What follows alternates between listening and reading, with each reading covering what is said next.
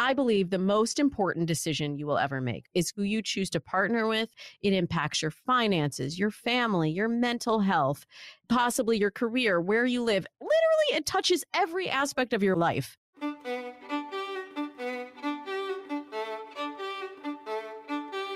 Hi, everyone. Welcome to the Glo Podcast. In this episode, I'm in conversation with relationship expert and online dating coach, Damona Hoffman. She's the creator and host of the insightful podcast, Dates and Mates. Damona has written about relationships for publications like The Washington Post and has been the go to person for relationship advice on The Drew Barrymore Show. She shares about her early entry into online dating, early enough to go into a Kinko's FedEx office to scan her headshot. Since those days, she has learned to trust her intuition in dating and relationships and teaches others how to trust their intuition also. Damona shares how online dating and technology can be fantastic tools for finding a meaningful relationship. We discuss the importance of prioritizing self care, and Damona touches on how yoga and wellness have informed her coaching and how the work she does is about personal transformation and a deeper understanding of self, which can lead to better boundaries and resilience around the process of finding love. Damona has a lovely, grounding yet lively energy an infectious laugh. I enjoyed my time with her so much. Whether you're single, dating, in a new relationship, in a long term relationship, there is much insight to be gleaned from this thoughtful conversation. I hope you enjoy it.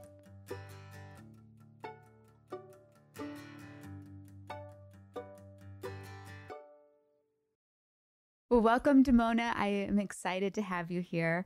As I mentioned in the opening, you are a dating and relationship expert. This is great because this is our first podcast where we have an opportunity to highlight dating and relationships. And we'll touch on how wellness, specifically yoga and meditation, can play a role. So, before we dive into that, I thought it would be great if we could get to hear a bit about your background, how you became passionate about offering guidance for dating and helping people find deep, meaningful relationships. And as you say, helping people write their love story. Yes, storytelling is the key element of both my story and the stories I help create for others. I actually began as a casting director in television, and I found that there were a lot of really talented actors that just did not know what to do to get in my office, to get noticed by someone like me. And then sometimes they would come in the office and they would just just ruin any opportunity of us working together just by not knowing what what the protocol was, what to do, and how to really shine and tell their story. So I started teaching classes for actors in marketing and branding and how to have their their persona really come across in their mm. in their photos their headshots that were really their the entry point to getting into the room and at the same time, I was online dating and I started to realize the similarities between a headshot and a dating profile photo.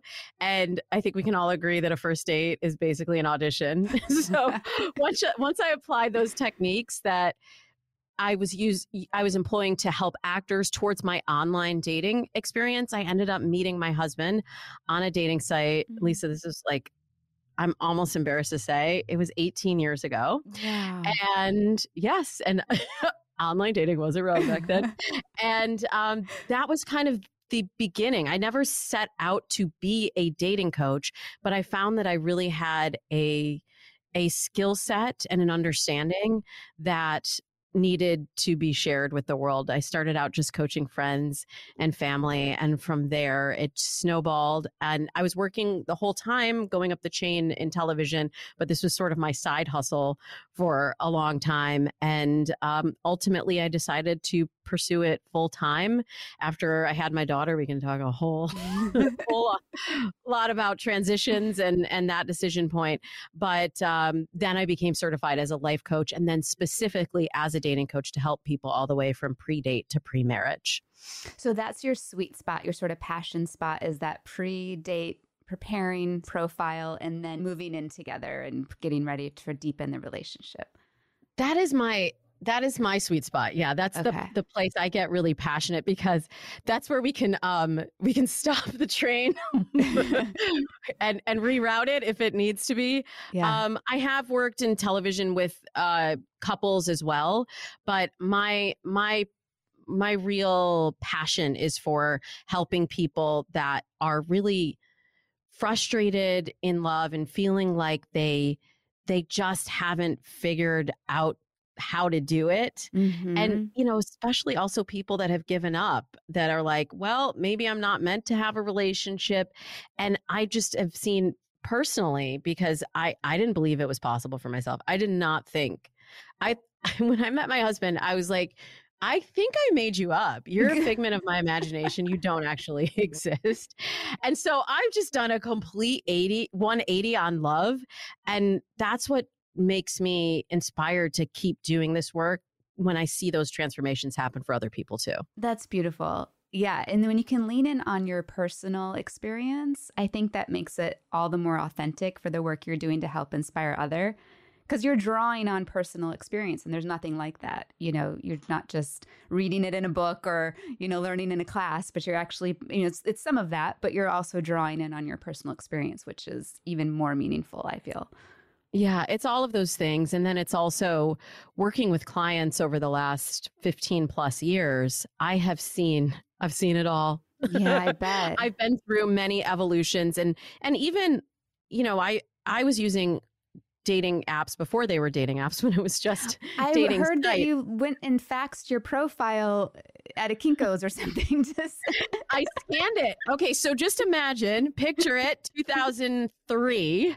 You want to be on a dating site. So, how do you get your picture right. onto the computer? You only have a physical picture and you don't have any, there's no digital transfer, there's no cell phones that have picture capability. So yeah, I had to go to FedEx Kinko's. Honestly, one of the most embarrassing moments of my life. I was convinced Oh, that the guy knew why I was scanning my photos. Like I could have been scanning it for any reason.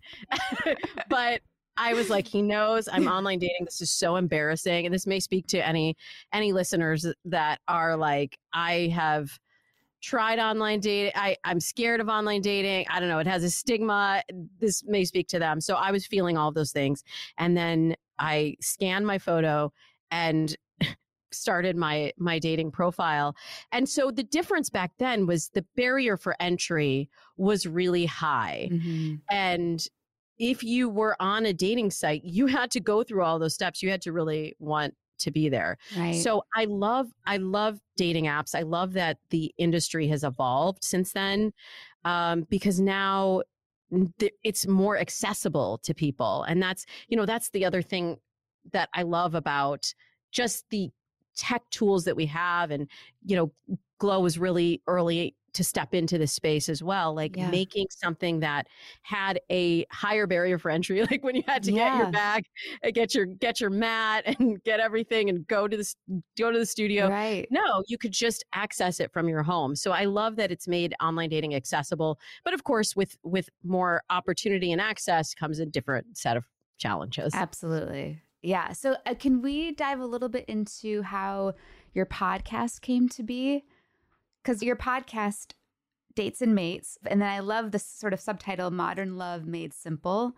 I love this concept because we can we can overcomplicate things. And as I've explored your work, it seems like you really offer straightforward, practical, actionable guidance. And I just think that's extra important in a world where we're sort of bombarded and have a lot of energy or information rather coming at us from everywhere. I really walk that line, Lisa, between the practical and strategic and sort of the hmm, more esoteric, you know, the the the stuff that you can't see. Because I think both of those things are important. But I find that a lot of people come to me because I am so grounded Mhm. and I am so logical. They're like, just show me the steps.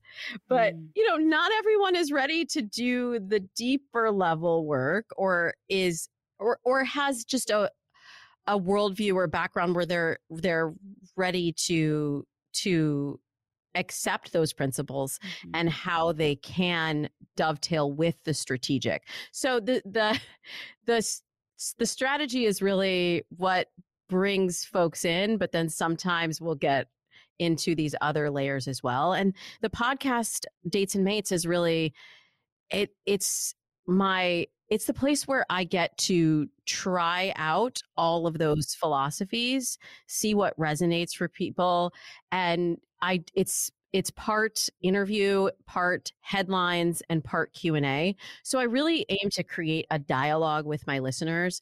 By having the q&a i can hear exactly what they're going through right now. And I guarantee you the questions that are coming in today are not the same that were coming in a year ago or two years ago.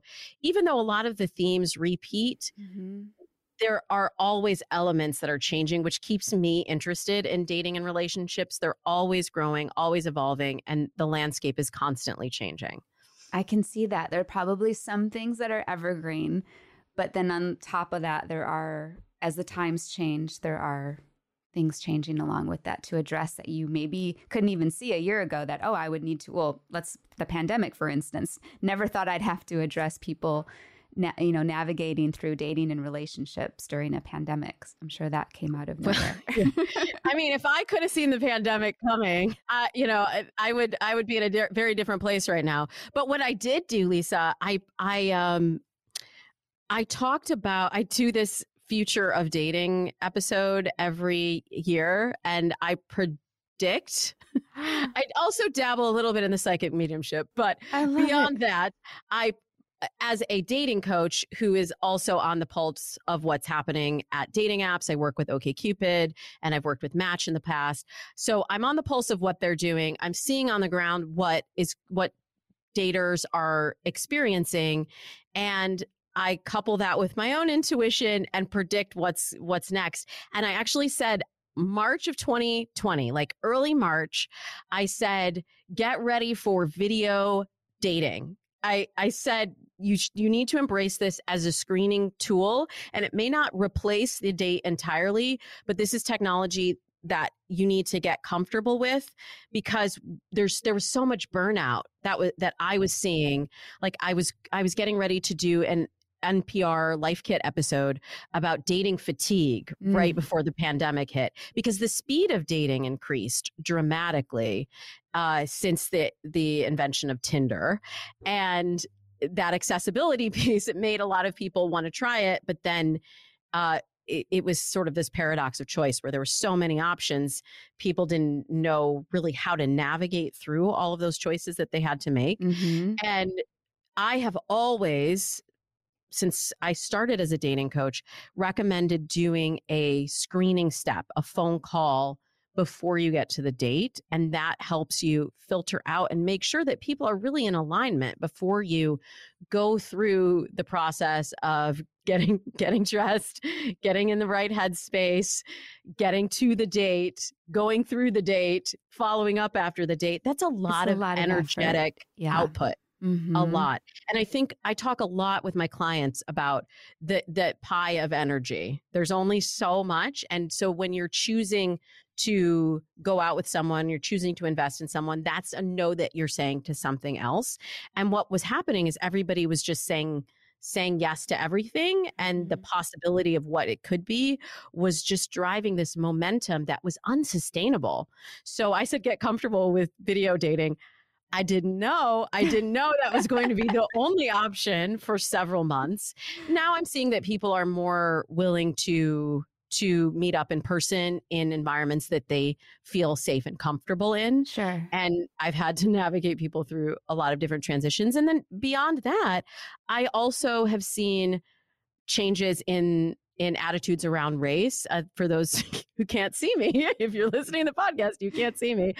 Um, I I come from a multiracial background, and and the expansion of my cultural understanding is something that has always driven me in relationships not just romantic but mm-hmm. i really feel like my my life and my world is enhanced by getting to know people of other cultures and that's mm-hmm. something that I really promote to my clients in dating as well.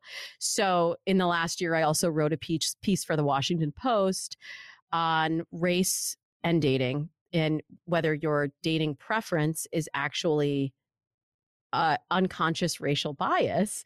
And if so what are the steps to unpack that? Which you know may have been just a little too deep for the washington post audience. I'm not really sure. I got a lot of positive and a lot of negative feedback but that's just what i do is aim to invite people to to question and this is something that i've also gained from my yoga practice that self study is is so vital and it, that's what really fuels me to go forward and and fuels a lot of the people that come to me and then the, just the third thing that i've seen a big shift around is um, the understanding of gender and uh, an orientation and my audience has really expanded in the queer community and i love that. If my if if i'm all about inclusivity i need to be speaking to to people whose whose um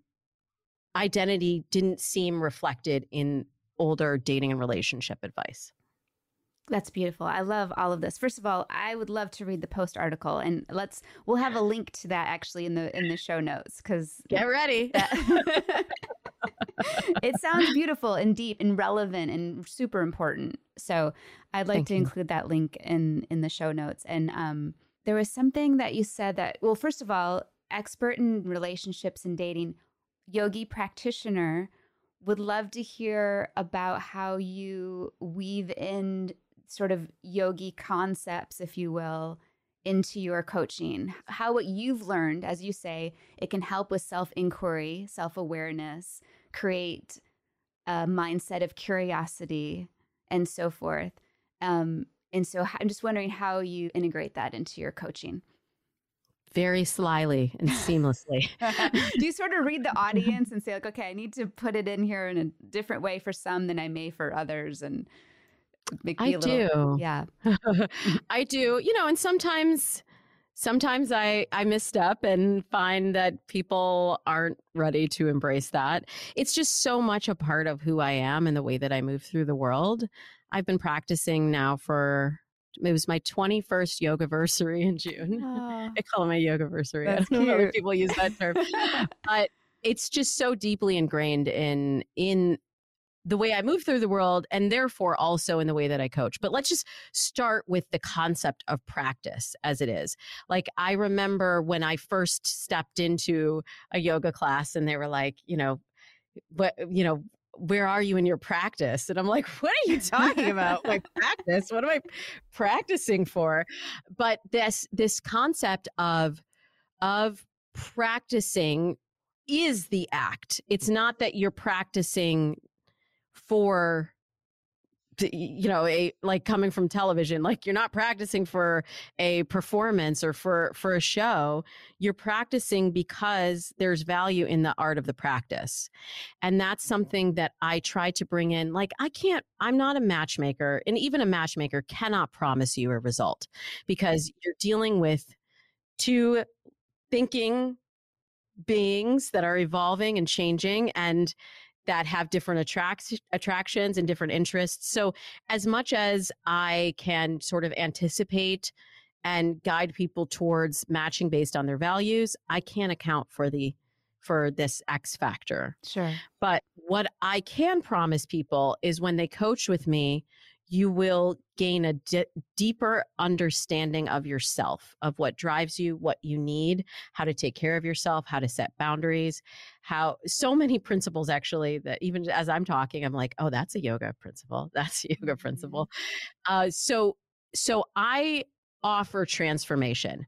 Now, I can say that the majority of people who go through my one on one coaching program end up in a relationship. Prior to the pandemic, I had 90% of the people who went through the program were in a relationship within three months, which is kind of an insane ratio. Mm-hmm. Um, and there's a lot of people that are like, you know, it now it takes longer. It if you're if you're aligned, another yoga principle. There I go. If you're aligned, it it doesn't take that long if you get the right strategy in place. So it's that again that that yin and yang, the the the practical and the the more the the flow the of, feminine intuitive kind of Yes. yeah Yes. yeah because then your energy's open you're in alignment with your energy like energy attracts like energy and now you're able to pull in and attract the person Exactly. Exactly. But I can't promise that and I, I I hesitate to guarantee it. And like, you know, whenever I do television or an article, they're always like, "What is your match percentage?" And it's like, I'm not that's not what I'm tracking. That's not what I'm measuring. I'm measuring the experience and the transformation that people are having. So what is your success rate? It's 100% that's right because no one leaves my program the same way that they came in. Like, how do you rank a yoga class or a meditation class? Like, uh, I experienced it. Like, was it a 10? I, I, I don't know. Like, is was it a hundred percent effective? I don't know. I just experienced it. So while I have been able to create really amazing results for people, the result is not the goal. Mhm. Um, gosh, there's so much, Lisa, that I could bring from my yoga practice into it. But I, the other thing that I find is really challenging in dating and in relationships is this um, being in the present moment. And that's something that my yoga practice has really helped me with Mhm. tremendously. Mhm. I I'm very type A. I Mhm. in case you can't tell. I was always like, you know, one of those people that was like ruminating about the past or projecting to the future. And through yoga and meditation, I have learned the value of being present. And this is something that I really strive to convey to my clients through my programs that that's all you have when you're dating or when you're relating to a to a person that you're in a relationship with. You have to stay right here with them to be able to connect and communicate. hmm I love that because I feel like the more one does that, it allows space for the other to then also come into that energy as well. Back to the the numbers thing of your success rate because that really just got me thinking of that first one may not be the match, but there's something taken from there, some experience, and as you said, they've had some insight, some self self inquiry, some awareness, something has opened up. So whether it's that next relationship or the next one from there, it doesn't matter. It's coming. They've now sort of cracked open the well, if you will, start to allow for this energy to come in. And it may take a time or two. Like I was in relationships with lovely people, very safe, loving relationships, but something just didn't feel quite right energetically. And I would get brave enough to walk away, even though it felt beautiful in so many ways. I still felt like, no, there's something I'm supposed to be feeling when I meet the life partner that I want to feel. And every time I got brave enough to walk away, I was open and gifted with the next person that was now an alignment match. And then entered my husband of 11 years. And I intuitively knew it was coming. Maybe we could tap into that a little bit in terms of yoga and, and meditation and, and trusting our intuition that something is coming and to not get bogged down with doubt and fear around it. Oh boy. I literally just got this question from a Dates and Mates listener yesterday. Oh, funny. And I was like, this is such a challenging this is like my my goal for this year is to to really teach act actively teach the use of intuition in dating and relationships and it's it's something that I've been studying separate from my yoga practice for a long time but it's really hard I'll just say what this listener was saying was it's hard to decipher anxiety and those other feelings that are coming up from di- to tell the difference between anxiety and the feelings that are coming up and then um, intuition. Mm. And I use what we call clairsentience like how the the the knowing that you get and that gut feeling you actually use i don't even know if you realize you said the word feel it's that you said it doesn't feel quite right Mhm. I really use that in in my coaching practice and trying to get people to drop down into their gut and and say and and tune into what is happening and what I coached her to do was actually to get quiet, to meditate, to then ask the question like when you are in that place of stillness, ask the question again, is this is this the the relationship for me? Is this my intuition or is this my anxiety? And then to hear what comes up first because it's when we start to talk ourselves into a certain outcome or out of a certain outcome mm-hmm. that our intuition we can't trust our intuition so it's really the coming from a place of stillness and then that first response that comes through mm-hmm. that often informs um, the situation. I also, for the longest time, even before I started my yoga practice, I used to do dream journals, mm-hmm. and I would keep I would keep a journal by my bed because, again, when the thinking brain gets involved, the intuitive brain can't cut through, and when you are sleeping and you're you're resting in that unconscious mind it's easier for the messages to be delivered. So I would keep a pen and paper just by my bed to and ask a question before bed and see what came up.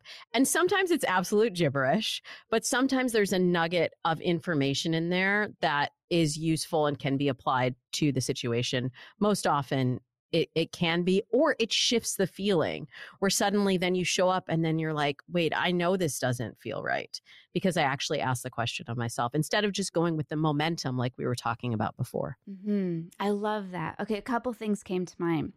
So, first of all, as you say, getting out of the head into the heart, that practice of settling in. And then, as you say, trusting that first hit. Because once that first hit comes, that's usually the true the true um, answer, if you will, or or guidance before the mind has had a chance to come in and say, but wait, he's this and that. But remember when he was sweet and brought you soup when you were sick and he did this, and you're trying to rationalize and be like, well, he really is a good person. Um, but something else is saying, mm, it's just not, it's just, I feel like there's something more for me. You know, I feel like there's something else. And then I love the power of the subconscious mind. I don't know if you've read that book by Joseph Murphy, mm. and mm-hmm. that's one of the things you know he he uh, gets into as well. And there is just um, putting those intentions and those words out before you fall asleep, and then waking up and just seeing what's there. As you say, it might not be as clear as you know go to this site and find this person's name. Like it might not be exact, but you will start as you tap into that. Um, sort of tool or exercise, you will start to see probably a pattern begin where you're getting a little more insight, a little more guidance, and something will hit you that feels like okay this this feels right so i love all of that yeah and it's all practice it's all practice like yeah. even with my my intuition work a lot of it starts with meditation actually mm. and a lot of it, it is uh, i see the impact when I'm when I practice it more and I actually put it to use. Mm. It's a lot easier to hear it and it comes through more clearly the more that I do it. So even though and it sometimes it feels like it's happening very slowly. Mm-hmm. At least that's what my clients tell me. And it is a culmination effort like and I have to say and tell me if this is true for your experience it doesn't take you don't have to carve out you know 30 minutes or an hour even but it's the consistency of it of that tapping in and getting getting familiar and comfortable with sitting down settling stillness and just tapping in yeah, I I don't know if I've ever meditated for like longer than 30 minutes if I'm being completely honest with you. Um I I find also within the practice like my husband he's kind of an all or nothing person. And so he feels like if i'm not doing it every day i he has a hard time committing to it. Mm-hmm. and um i'm working on him. I'm not his coach i'm his wife. But you know for my clients or for anyone listening who's just like oh well that even sounds like a big commitment it it doesn't have to be a lot of time and it doesn't also have to be an everyday commitment. Mm-hmm. Maybe you begin with a, a once a week commitment and then as like I find with my my meditation practice has opened up a lot in the last I would say 3 years and I find that now the more that I do it, the more that I want to do it. So it doesn't feel like a chore to create the space. The space wants to create itself but even around dating, I'll say to my clients, you need to create a practice around dating. And I'll say, um, you need to devote three hours a week to this process. If you feel that this is one of the most important elements of your life right now, if this is something that on a scale of one to 10, you would like to see this change at a seven, eight, nine, or 10, mm-hmm. then you have to be willing to create the space for the change to happen. I I just I when people come to me and say like oh, I'll just know it when I see it or mm. you know I I didn't I don't want to do online dating. This is like one of the number one things I hear. I don't want to do dating apps because that's not how I envision meeting my person. I just want it to happen organically. And then I'll follow up and ask, "Well, then what are you doing?" Well, nothing. I just wanted to happen organically. I don't know about you, Lisa. I don't think that's how the universe works. you got to take the first step. You got to you got to be willing yeah. to put in some some effort. And right. the universe meet will universe. meet you, just like you got to right. do your part too. Co-create, right? Co-creation. yes, that's a big that's a big uh that's one of my words of the year actually, co-create. Uh because that is the process. It is doing enough of the foundational work so that the magic can yes. come through and this is what's so wild about what I do. It's really, I believe, the most important decision you will ever make. Who you choose to partner with, blend your life with, it impacts your finances, your family, your mental health, possibly your career, where you live. Every, literally, it touches every aspect of your life. And yet, in our current culture, that's the thing that most people leave to chance absolute chance like I, I hope i just hope i meet them and i'm just i just want it to happen organically. Most people haven't stopped to think about that and creating even when you're in a relationship like i am constantly constantly practicing mindfulness and and open-heartedness and self-study in my current relationship. So that's the other thing going back to the original question of like of what's your success rate, which you didn't ask, but other people ask. that there's there what is the finish line? Right. There is no finish it. line. You can't measure it. No. I yeah, I'm married, but I'm not we're not done. The relationship's not done. That's right. We're still having to show up. We're still having to ask these questions of ourselves. We're still having to do our own practice and practice together. So again, it's a hundred percent. Actually, one of my yoga teachers 100%. used to say that all the time. Yeah, right. Like how what how much should should I should I be using strength and how much should I be using flexibility? Well, 100%, 100%, 100%, 100%. I love that that's your answer because you are having an impact. Like I said, the evidence might not be there right today, but it's it's coming and it's yeah, it's a work in progress. So, in light of the pandemic, racial injustice, gun violence, climate crisis, and more, do you feel like people are leaning into vulnerability more and becoming more empathetic, compassionate? Because um, there's a part of me that feels like the collective heart of humanity has just been cracked open. You know, these last, in general, but especially these this last year, year and a half, um, mm. and people seem to be allowing space for and becoming more aware of the importance of empathy and compassion. But I just wondered if you were seeing evidence of that in your in your practice. I want to say yes so badly. I almost feel like there's a little bit of empathy fatigue going on. Mm. And I'm not seeing it as much as I would like to. And actually this year I I launched the year with a program that focused on a new concept empathetic dating. And i said this is this is what like i don't i can't control what all the other people are out there doing but my daters i want them to be dating from a place of empathy. Mm-hmm. and it's not it's not your job to to help people or to fix people. It's your job to but it's your job to be present and authentic with them and to meet them where they're at. And this is something that I've, just like you said, I've acknowledged a lot. Like everybody has moved through this pandemic differently. and had different experiences. And so I had to keep reminding folks that the people you meet, they may have lost someone, they may have they may be dealing with financial insecurity, mm-hmm. they may be dealing with depression from isolation, and that doesn't mean that they are not worthy and deserving of love and that they couldn't be a great partner for you.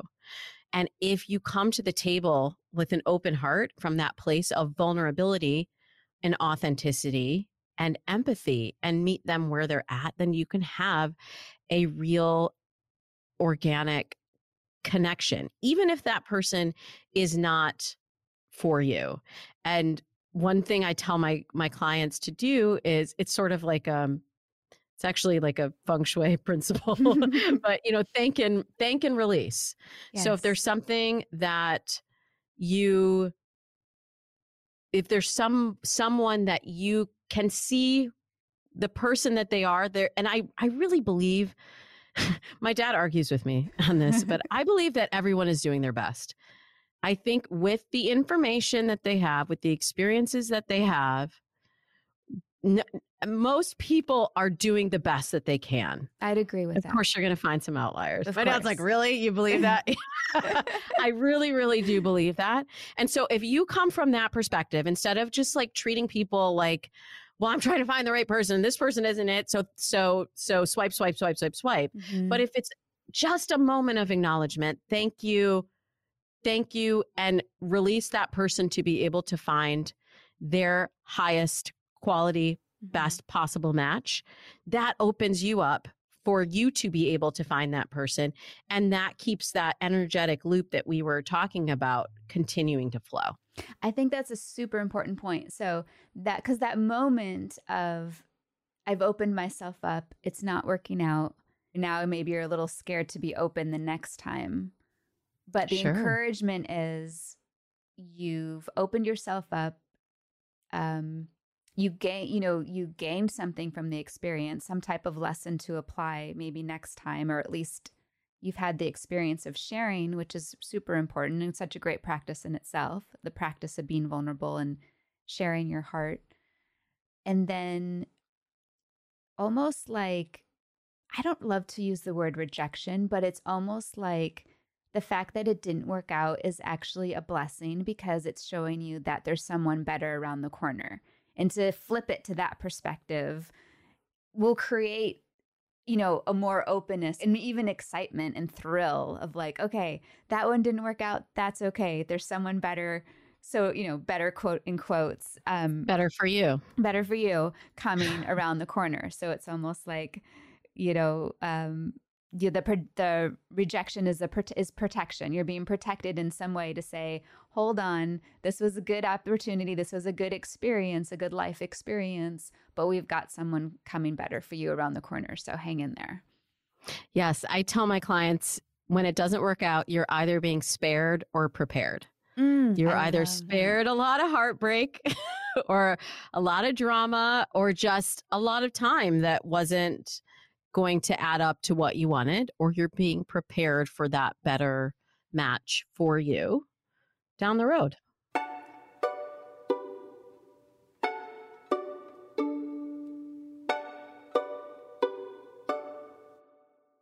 What guidance would you give someone to help them pay attention to the signs? So when it doesn't quite feel right to heed the call, like I guess it's the bravery to pay attention to the red flags and then taking the action steps. What guidance do you give there?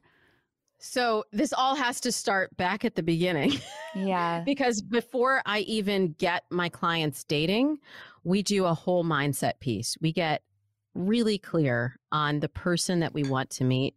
I do visualization with them. I do I lead meditations. I have them write an ideal uh, a living vision for them like picture yourself 6 months in the future with this perfect person for you. And what does that feel like? I really get into the feeling there. What does it feel like to be with this person? And I tell them, and they tell me when when they come back and say I'm in a relationship, I tell them that feeling will be repeated. You will recognize that feeling. You might not recognize the package that they come in, but you're going to know that feeling for sure. You're going to say, oh, this is what it felt like. This is what it's supposed to feel like. Mm-hmm. And then you're going to look back on all those other relationships where it was constant push and pull and inner turmoil and questioning. And you're going to say, oh, that was the sign. That was the sign. So we both look back at past relationships and what we can learn from them. Mm-hmm. We, we, we visualize forward and then we we try and stay in the moment. So then when they come back to me and they've been dating for a few months and they're like, I'm not really sure if this is right, we go back to that living vision. We go back to what you pictured and how it felt. And we see how well does this really line up. And usually it's actually not as it's not as hard as we make it most of the time. Mm-hmm.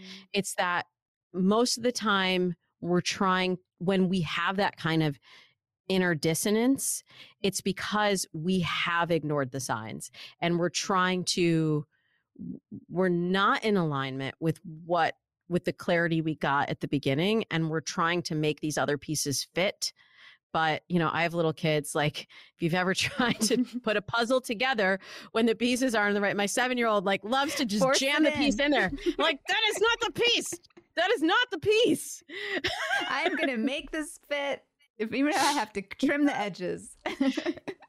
and we know, and we know, we just don't want to, we don't want to hear it. And yeah. so many times people write into dates and mates and they're kind of asking for my permission to one have chosen wrong, but there is no wrong. Like we were saying earlier, mm-hmm. it's all an experience that informs what's next. So to have chosen someone that's not the right fit and feeling foolish or feeling rejected or feeling like, oh, I have to go back out here and do this all again, mm-hmm. that keeps us from making decisions that we know are ultimately the right decisions for us. Right. From the experience, you know, okay, this is what I don't want. Now I know what doesn't work for me, what doesn't serve me. Do you have an exercise you do of like, what have you learned from past relationships that you know just does not align and does not work for you, just to keep those in mind so that when you do feel it, you're like, oh, now I know the difference? Well, it's funny because when I'm when I started writing profiles, um, you know, I I would do a profile polish and look at at what someone had written. Mm-hmm. And I could literally tell their entire relationship history just from reading their profile. Because it's like, don't even talk to me if you're going to be a cheater, if you're like not interested, or if you have kids from, you know, if a complicated baby mama situation or whatever it is. I could read the writing on the wall. And so a lot of times we know what those things are because they they show up as don'ts. Mm-hmm. as as no's for us. And so I try to rewrite those for people in, in a more positive, um, a more positive framework. Mm-hmm. And uh, I even identify them as as patterns, as samskaras. I say, you know, you the more you work this groove, the more you will continue to live in that mindset. So we'll rewrite the mantra and we will we will say if this was not true and your highest possible relationship could happen for you, what would that phrase be? What would the inverse of this negative phrase be? What is the positive? And then every time that feeling comes up, then I literally have them, they've written and and recited the phrase so many times that it becomes second nature to meet that thought mm-hmm. with the alternative, more positive mantra. That's beautiful. Yeah, because and the truth is if someone has cheated on someone in their past and they've learned a lot from that experience, that may be the person. They may have grown so much. They may have become that much more compassionate and empathetic from having gone through that that to immediately close someone off that has been a human and made a mistake in their life you could be cutting yourself off from the person that you connect with we all have something from our past that we're not, you know, thrilled about or that we're not proud of, but that's how we grow and that's how we learn lessons and cultivate self awareness. Right. And if you have a growth mindset, then the the highlight of this is that there's always room to change. There's always re- room to rewrite that story. Mm-hmm. And you know, as I said a while ago, I I did not believe this relationship that I am in was possible because I just hadn't seen it before. I came from a household of uh, my parents were divorced. I didn't have the relationship role models that really even showed me that the kind of relationship I have really exists. Mm-hmm. So I had to kind of go on faith mm-hmm. and I had to unfold it one day at a time. But if I believed my past relationships were the best that was possible for me and didn't didn't make a conscious effort. I I wrote a dating plan for myself, which is also something that I do with my clients. So this is the the practical meeting the the the more spiritual. I got clarity on the pattern that I had that was not serving me any longer. And maybe in that phase of your life, maybe that pattern did serve a purpose or was the only dynamic that could unfold with that person. Mm-hmm. But then it's it's so powerful when you take control of that narrative and make a decision to rewrite it for yourself. I wrote a dating plan. I I named my dating philosophy and got total clarity on the person that I wanted to meet next. And it again, it didn't take long. Once I had that clarity within three months of ending a relationship that was not serving me, mm-hmm. of having the absolute bravest conversation I had ever had, the most vulnerable conversation of this is what I need this relationship to be.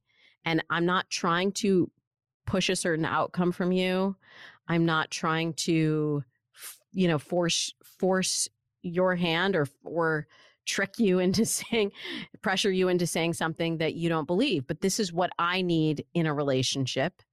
And that person was like, not there, can't do it. So that enabled me, that break enabled me to visualize what was really possible for myself and to be open to it. And I really believe that if I had been stuck in the old narrative or in the old relationship, I wouldn't have been open to what was going to unfold for me. And I've just seen this happen with so many clients over the years. So many people that come to me and they're just like, like I have another client who she had been she got married and within 6 months she was like I made a mistake I ha- I am getting divorced and she kind of went through the online dating on off again on again off again and she was just like I'm done with it and I said we give me one more chance to rewrite your profile and like if there my my teachers talk about you know if something is 51% believable if if it's just slightly more pro- probable then it's not probable that it can happen. You can keep the faith alive just long enough it could could happen. Yeah the mustard and, seed the mustard seed. Right. So she believed it uh, enough to let me redo her profile ended up meeting someone within three months by the next year they were married almost a year to the to the day of their wow. their first date and i mean she was like right on the verge of just giving up but if we can just cultivate that that hope and that faith yeah and that clarity of knowing what it is that you really need and not accepting less than that mm-hmm. not continuing to invest in less than that then you can conserve your energy for the right situation and it sounds like to have a bit of a flip from victim to empowerment as well in that moment. yeah, I don't I don't do victim mentality. I don't yeah, do it. It doesn't serve or help there's anyone. Just, yeah. Yeah, there's no place for that. Now, you know, I'm not um diminishing like there are people that have been victims of very difficult circumstances mm-hmm. and I, that is not I'm, that isn't, I just want to clarify that is not different. what I'm talking about here. Right. Um, but I do feel that it is empowering, even if you have been a victim, to know that that doesn't have to be, that can be part of your story, but that doesn't have to be your destiny. I love that. Yeah. Because otherwise you're giving that situation power, energy. Yeah. Yeah. Right. Right. What do you say for folks that are bringing past hurts, pain from a previous relationship into a new relationship, whether you're conscious or aware of it or not, looking to the new partner to heal what had gone on in this previous relationship. Do you see that theme come up? Yeah, of course it comes up. Um, but I actually believe that we we learn in motion. Mm-hmm. So, you know, a lot of times people will say, I'm taking a dating hiatus, like that relationship didn't work out. So I'm just taking a break, which I think is useful for a time.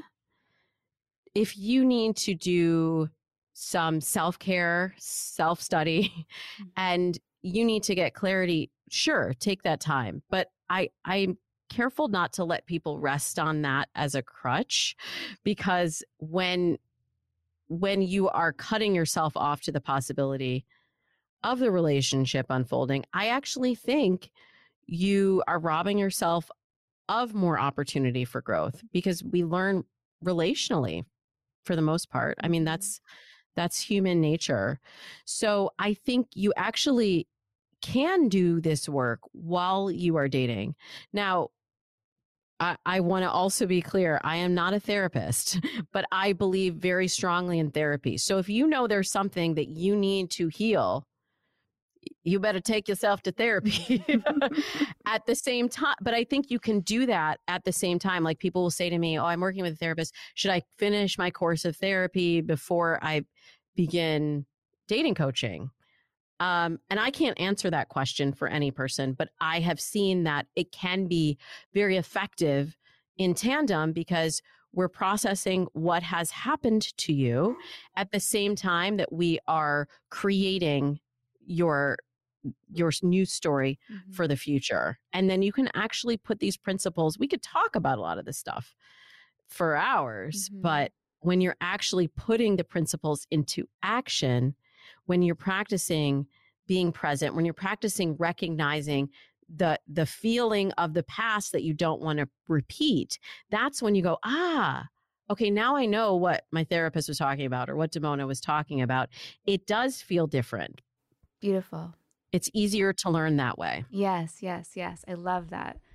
Yeah, don't give up your chance to have that partner just because there's something you're still healing from. That's okay. You can do it in parallel. You can have that separate, you're working out things, but also cultivating this new relationship and applying what you're learning through the coaching or through therapy into the new sort of fertilizing the soil of the new relationship, which I think is great. Yeah, I I love that. I was also thinking about what you said earlier just about how we learn through relations and that's so important is we do learn so much about how about ourselves by being in relationships which which is what you meant by that right in terms of um you know sort of holding a mirror and having people reflect back to us things that we may not may or may not be aware of in ourselves or yeah, I'll relate this actually back to yoga. Okay, perfect. because if you can tell someone how to do a pose like and i'm i'm experiencing this a lot now with um you know the difference between audio classes and video classes. If you tell someone a pose and they've never seen it or experienced it they may have trouble being able to put their body in that position but if you show them the pose, you help put their body in the space of the pose, then they're like, oh, I feel what this feels like, and I can repeat this so that the next time the teacher says, says warrior two, they already know where their uh, where their body needs to go. So it's really the same thing in emotional development. We we learn we can talk about the concept, but if you haven't experienced it or felt it before, you may not actually know that it's possible or know what it will feel like or be able, you know, to mm-hmm. to to put yourself in the space to receive that. But if you're out in the world actually relating to people, then you can be learning as you go and learning in the motion. Yes, yes, yes. I love that. Okay, good. That's so good. Um, can we just touch on burnout again? Because I feel like we're in this, and we have been in this sort of epidemic of autoimmune conditions, adrenal burnout. I was thinking about dating burnout and conserving emotional time, energy. Our time and energy is very precious to us, and who we spend that time and energy with matters. I've learned to to have boundaries because of my autoimmune condition. And we have this thing called the spoon theory where it's like I have 10 spoons today and mm-hmm. you know mm-hmm. decide who who I and what I can give those 10 spoons to so that I'm not left with like a spoon deficiency at the end of the day, so to speak. but um um and I know it can be exhausting and you have to be brave to put yourself out there sometimes again and again. Because if something doesn't work out, to regroup, have the courage to get back out there again into the dating world and be vulnerable again. But so, do you have some type of, and we'll get to this toward the end of our conversation today of sort of self care non negotiables. But is that one of the things you tap into? Because I, I love that you weave in um, some wellness techniques into your into your coaching and practice, like yoga and meditation. Do you have them identify like what fills your cup, and let's make sure that you're continually doing that so that you're not left, you know, depleted at the end of the day? Such a great question. Um, that makes me think uh, of two things. One is this dating plan that I keep talking about. So I do my programs in a set grouping of weeks. So you're not committing to giving it 100% every day for the rest of your life. Mm-hmm. you're committing to focusing on this one area of a really important area of your life for four weeks or 10 weeks or whatever the, the length is. But it's when you have that that kind of endpoint in mind, it doesn't feel as exhausting. I think that's one of the reasons that, I mean, the pandemic is exhausting as it is, right? But the fact that there is no end point, and I think that's the reason that you know, in in the era of of variance has been so hard for people to embrace and feels extra exhausting because it was like, oh, we thought we got to the finish line mm-hmm. and now you just pushed us back 10 paces and we got to start over. So if if in dating or relationships you can kind of give yourself a framework of I'm going to make this focus number 1 or 2 of my life for the next three months, it's not so exhausting. The other thing is I do self care every day. It is vitally important. And in my relationship, my husband understands this for me. Um, I must do some sort, I must move my body every day. I must do some sort of practice, whether it's yoga or spinning, or this morning I took my dog out for a hike. Um, and for me, I've realized I need to be in nature. I also get replenished in that way. Mm-hmm. And again, it doesn't have to be a long amount of time, but I've recognized that that's very important. So I build my day around that that self-care. And then the other thing for my clients that I think is important is um, making sure that they can know how to reset their their mindset and um, shift it when they need to for the date for the relationship. So I have them do a pre date ritual. And it's different for everyone. This is what's so fun about the work that I do. It's so individual. Mm-hmm. So for me, like before when I was dating, I, I, I like working out. So I would go, I'd go work out before the date, which some people are like, you don't want to go to a date all sweaty and schwitzy. No, you have your post workout glow. I liked it. I liked it. It worked for me. That was my ritual. Um, for some of my clients, it's like for my daughter, I'll even say she she can get very anxious on her way to school. I put on music. I have a certain preschool playlist that literally the minute I put the music on, her whole attitude, her body language, everything shifts. So it might be meditation. It might be calling your mom. For me, it's not calling my mom. but knowing where your triggers are and knowing what fills your cup and building that in. Don't schedule your dates like coming right from work and you're bringing all that work energy that's frenetic and and already burn out and then you're rushing into the date and you have no break. Build that time in and set yourself up for success because I I'm playing the long game, Lisa. Like I, I'm in this for for a while and I want my clients to also be playing the long game even though I'm really focusing on this this phase of dating. I I'm setting a foundation yes. for the future. So like you said, we can we can really burn out if we are giving out all of our spoons. I love that analogy. And and it's it's your responsibility. It's up to you to set the boundaries to ask for what you need and to take care of yourself first first first first before you op- you can even be open to love or to giving to another person. This is so important. I love this part so much. I'm i'm passionate about this whole conversation but extra passionate about this piece because as you said too the pre dating sort of ritual may change day to day, right? Like someday it may look like lighting a candle, having a mug of chamomile tea, and sitting for a meditation or a yoga nidra.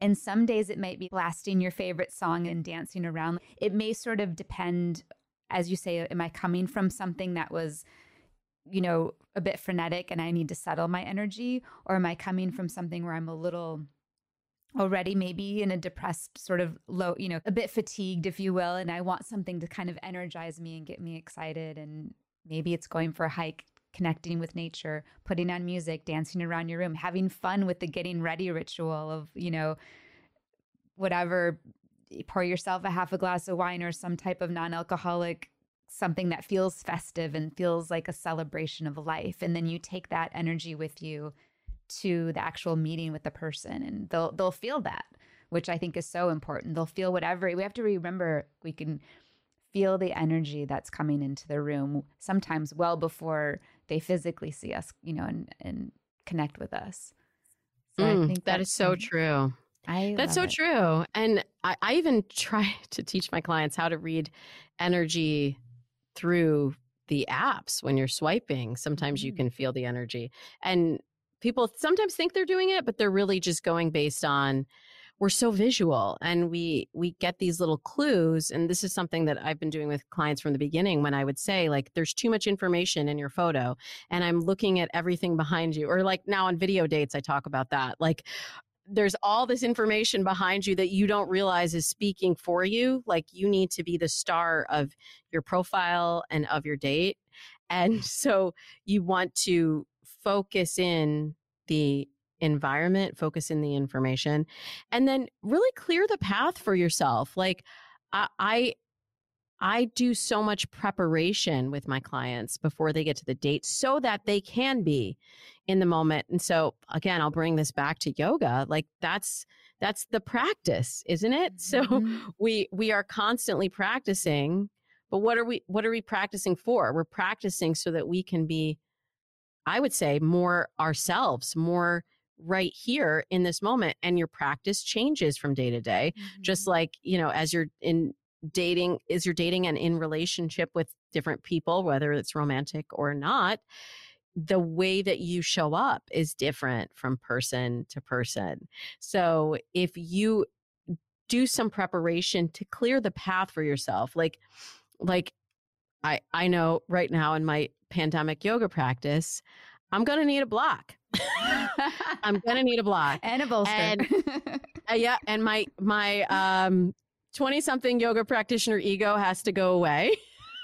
and and I have to embrace that that's where my practice is right now and that's something that I will need. So, if we can apply that then to a dating situation, you may know that you would feel better and more present on the date if you reread their profile and have some questions uh, just become curious about them and what you've read and what, what you want to know more about. Or you might know that you need to walk around the block to clear your head after work. You may know that like for me getting ready for a date created so much anxiety mm. and what to wear and how to do my hair and how much makeup or what. So if you know that in the moment when you're already feeling high anxiety of going to the date, choosing what to wear is going to be an additional stressor, clear the path path for yourself. plan before you get there. Like I'll have my daters create a capsule wardrobe. So this is always you're going to wear one of these three things. If you're going on a dinner date, no, don't go on a dinner date until you're like further down the road because those are boring. But you're going for drinks, you're going on a hike, doing something active, um, you're going on a casual date. You have like these these three outfits. You don't have to think about it. So you've done the preparation so that you can just be and settle in and and feel that that moment and hear what that person is saying and not be in the past or be projecting in the future. I love that. The path of least resistance. right. But you you really have to consciously cultivate that. Yes. For yourself because if we just stumble into it, then you're you're going to get very stumbly results. and it's so true what you said, you know, thinking back to the prompts from teachers on a yoga mat like the body you're showing up in today on this mat is going to feel a lot different than the body that showed up yesterday and that the body that's going to show up tomorrow. Today, reaching your toes might feel like nothing. Tomorrow, your hamstrings and hips might feel like a completely different person. And to, as you say, like lean into that, embrace that, and just have that awareness can be applied to so many things in life. I really love mm-hmm. that metaphor Life is yoga. it is with everything. How we pour our cup of tea and yeah, it can be applied to to everything. And the pandemic has given us opportunity for this. I'm a big nature lover. Like, let's get outside, let's explore, let's get those endorphins flowing and connecting with each other. And even if it's a creativity date, let's go to the park and paint something together or just, you know, be silly and playful. And it just allows maybe some pressure to drop away. And so I love that you encourage sort of these other, I guess you'd call them kind of mini dates or just sort of testing the water, so to speak, before the pressure of diving into a sit down dinner type of experience. Yeah, I I'm a big fan of the activity date. Like yeah. everything you mentioned, I wholly co-sign. Like the paint and sip or you know the a hike or funny i had a celebrity client that i was like you should go you should go on a hiking date because that boosts your endorphins. And so then already you're feeling the kind of hormonal release of like being excited with this person and your heart rate is going. And she was like honey i do not hike. She was like I, that would not be right for me. I'm not it doesn't affect her in the same way that it affects me. And i was like cool, totally respect it. For her, it was much more like, you know, sit and have a glass of wine and relax by a fire pit. But when you give yourself something else to do and then so, put yourself in an environment where there's something else to react to, mm-hmm. it feels less like that interview we were talking about in the beginning where you're sitting across from this person going, oh, like what's going to happen next? Let me check everything off the list. Yeah. You can you can have other inputs. You can look at look at the ocean, you can look at the trees, you can look at the dogs that are around and comment on things outside as well to take the pressure off of that awkwardness in meeting someone for the very first time or the second time or third time. You know, sometimes it's awkward for for a little while and people I I really one really key principle that I've always lived by that's become kind of popular in the pandemic is slow slow dating or slow love. Mm.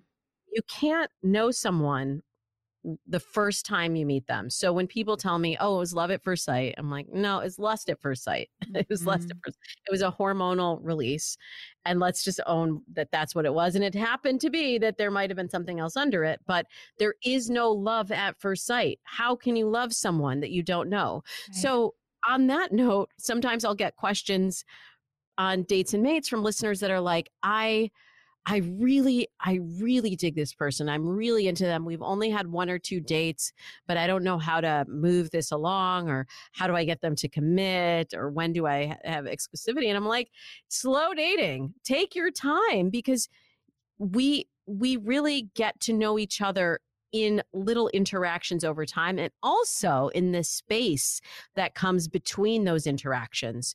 So when a client tells me, "Oh, I had a great first date and, you know, I I saw them 3 I saw them in the morning and then we got back together in the evening and then and then I stayed over and then we had breakfast." I'm like, "Oh, no, you didn't have a great first date because it can be a little too much too soon. Sure. So really think of think of pulling pulling the taffy like pulling uh, like stretching out that inter- interaction mm-hmm. and you know i would even say this is something that i've gained from my yoga practice like there i can't think of any pose that just like the first time i did it it was like well there it is take a picture it's Nailed perfect. that handstand it's done put it on the no. cover so much of it is so much of my practice has been in that commitment to keep showing up and then see how it evolves over time, see what I need to change, which adjustments I need to make. And then that adds up to something really beautiful and then something that sometimes goes away and then sometimes comes back. but if people can embrace the process of dating and relationships more in that way, I think it's ultimately more satisfying. Mm-hmm. And you know mm-hmm. somebody on a deeper, much deeper level. That is such a great point. And I was thinking of there used to be years ago this message circulating called slow down culture.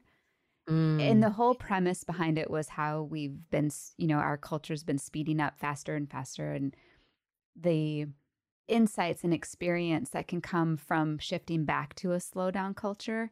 Yes. And, you know, years ago when they put in the first um, escalator, they had smelling salts for people because just that movement of going up and down the it was they passed out and so they needed the smelling salts but it just is isn't and that wasn't you know so long ago but just the example of how things are sped up and how we send okay i sent my text five minutes have gone by i don't have a text back yet you know and judging that and and so i love that um that point that you just made because i think it's so important to lean into and that's a practice in and of itself to just slow down. And it's okay if you're not getting in a, a, response within like a minute or something, you know, just let it unfold as it will. You know, that whole quote, nature finds her way and the the flower blossoms and opens in her own way in her own time. And it's all for a greater purpose and it's all beautiful. And just to that that in and of itself is a beautiful practice. So I love I love that.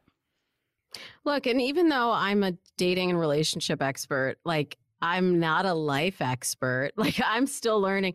So I have to practice that for myself all the time too. Yeah. I and yeah, the speed of dating has increased dramatically, but it's not it's sort of in line with the speed of technology. Mm-hmm. Like people always say to me, "Oh, dating apps ruin dating." And I say I don't think I think dating apps really save dating, but I think especially in the last couple of years, but I think actually texting is the bigger um concern for me because it changed the way that we communicate. Like it's a completely different part of your brain than than synchronous real time communication.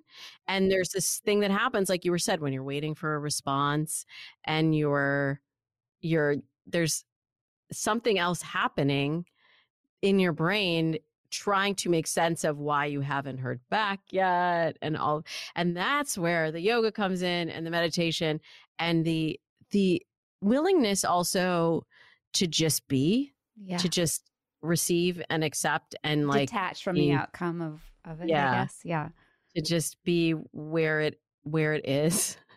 And that's a lifelong practice for me. It's very challenging and um something that like if i can if i can just share my journey with my clients um, without the need to perfect that process then i think i think we're winning Absolutely. I love mm-hmm. all this. Okay, I just have a couple quick questions. So, as we're getting to our closing, but I wanted to ask could you share a little bit more of the tools so that you use? So, there's visualization, meditation, the um the dating what was that part called? Dating plan. Plan. I yeah, love that. That's the sort of self study. And you know, a, a lot of it also it really is inspired by yoga. So, because all my whole life is inspired by yoga, I've now realized. but you know, the I I I do teach people also breathing techniques, mm. just so when they start to feel anxious, like this is deep stuff, and whoever you meet and whichever experiences you go through in dating and relationships, it's gonna it's gonna bring your stuff up. Right. So what do you do in that moment? I try to give give all of my clients the tools so that they can navigate. This is why I I am not a matchmaker. I am a dating coach. I I believe that everyone has the power to be their own best matchmaker and then regardless of what your prior experiences are, your your family of origin, your current situation, I think that everyone has the capacity to be able to do this for themselves with the right tools of of reflect, reflection of consciousness of of just breath and being able to to be I had a teacher that said like be non-reactive in a challenging situation. Mm-hmm. So dating is challenging. Relationships are challenging. So sort of proactively having some tools to incorporate when maybe you're feeling triggered. Yes, and you will feel triggered. It yeah. will happen. It will happen. So the question is how can I prepare my clients best for those moments when they come up? Mm-hmm.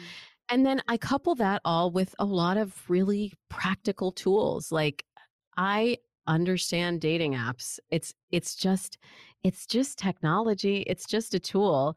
Um, it's not the same as in person chemistry. Like people will say, "Oh, I'm just gonna wait." Especially ladies will say, "Well, I'm not getting any messages in, or you know, I, nobody's swiping right on me. I'm not getting any mass matches." And I I see that when you are just just in a place of receiving and you're not putting any energy out then it, it becomes a self-fulfilling prophecy. So mm-hmm. the way that dating apps work it's like any other piece of technology. Like think of instagram or facebook. When you start commenting on other people's posts and engaging on other people's co- posts you get more engagement on yours. There's more people seeing your posts. And when you when you comment and interact those pieces of technology like that. It's the same thing with dating apps. Yeah. When you respond to people, when you close the loop, when you are active on the app and you swipe right, you can actually you can actually impact the algorithm. The algorithm doesn't have feelings.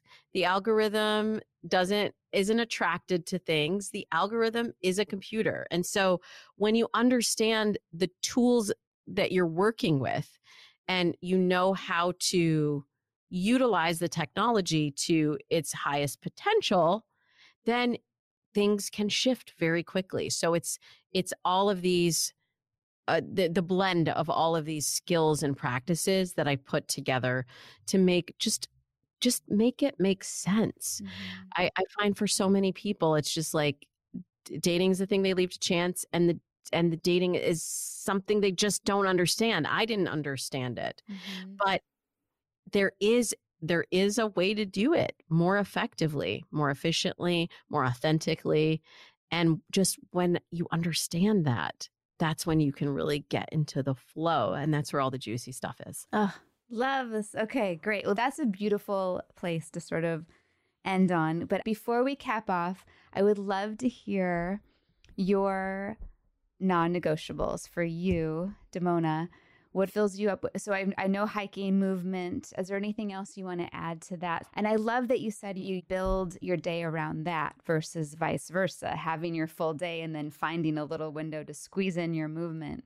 Is there anything else you wanted to add to that if you were to add one or two more things to filling you so that you're able to be and show up for your family and your clients and everyone in your world? Well it's kind of embarrassing, but I'll tell you since we're talking. just to me, just tell me. I have worked on flossing for like my entire life. I don't know what happened in my household. They did not properly teach me how to floss. What? So it was not a beautiful of, smile. Thank you.